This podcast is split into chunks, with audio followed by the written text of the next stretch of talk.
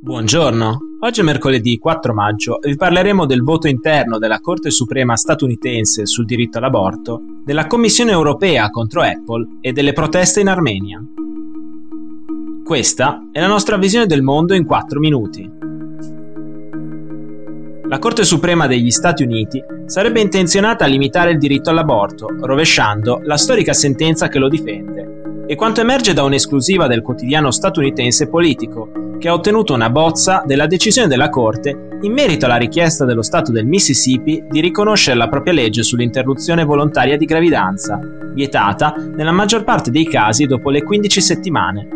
Il processo è uno dei più importanti degli ultimi decenni e nel testo diffuso, firmato dal giudice conservatore Samuel Alito, si legge che la Roe vs. Wade del 1973, la sentenza che garantisce il diritto all'aborto negli Stati Uniti, è stata vergognosamente sbagliata fin dall'inizio e che invece di proporre una soluzione avrebbe solo acuito le divisioni e quindi dovrebbe essere superata.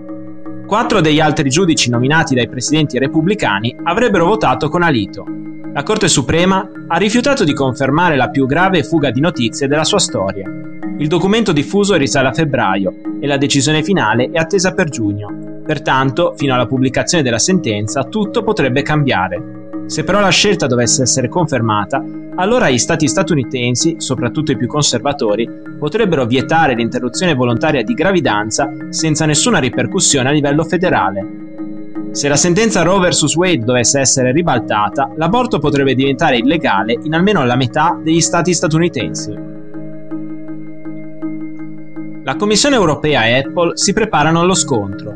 Lunedì, infatti, Bruxelles ha accusato Apple di violazione delle leggi europee sulla concorrenza per abuso di posizione dominante. Secondo la Commissione, l'azienda agirebbe in un regime di monopolio de facto, impedendo agli sviluppatori di servizi di pagamento concorrenti ad Apple Pay di utilizzare sui suoi dispositivi la tecnologia standard utilizzata per i pagamenti contactless, chiamata Near Field Communication. Sui dispositivi mobili Apple è possibile al momento usare solo Apple Pay per i pagamenti contactless. Questa pratica viola l'articolo 104 del Trattato sul funzionamento dell'Unione Europea, che sanziona lo sfruttamento abusivo da parte di una o più imprese di una posizione dominante sul mercato interno. Per la vicepresidente della Commissione Margrethe Vestager, le prove raccolte durante l'indagine preliminare dimostrano che Apple ha limitato l'accesso di terzi alla tecnologia chiave necessaria per sviluppare delle soluzioni di portafogli mobili concorrenti sugli apparecchi di Apple. L'azienda si è giustificata sostenendo di agire in questo modo per motivi di sicurezza, ma la Commissione non ritiene sia una motivazione valida. Se riconosciuta colpevole di abuso di posizione dominante, Apple rischia una multa fino al 10% del suo fatturato annuo globale. Da settimane l'Armenia è scossa da proteste e scontri tra manifestanti e polizia, in particolare nella capitale Yerevan. A scatenare la rabbia dei dimostranti lo scorso 17 aprile è stato l'annuncio del primo ministro Nikol Pashinyan di voler firmare un accordo di pace con l'Azerbaigian che metta fine al ventennale conflitto per il controllo del Nagorno-Karabakh. Il Nagorno-Karabakh è una regione separatista dell'Azerbaigian con una popolazione in maggioranza armena, controllata di fatto dall'Armenia dal 1994 alla guerra del 2020. Con lo scoppio della guerra del settembre 2020, in 44 giorni le truppe azere, sostenute con tecnologia turca, hanno ribaltato le posizioni in campo, riconquistando gran parte del territorio della regione separatista.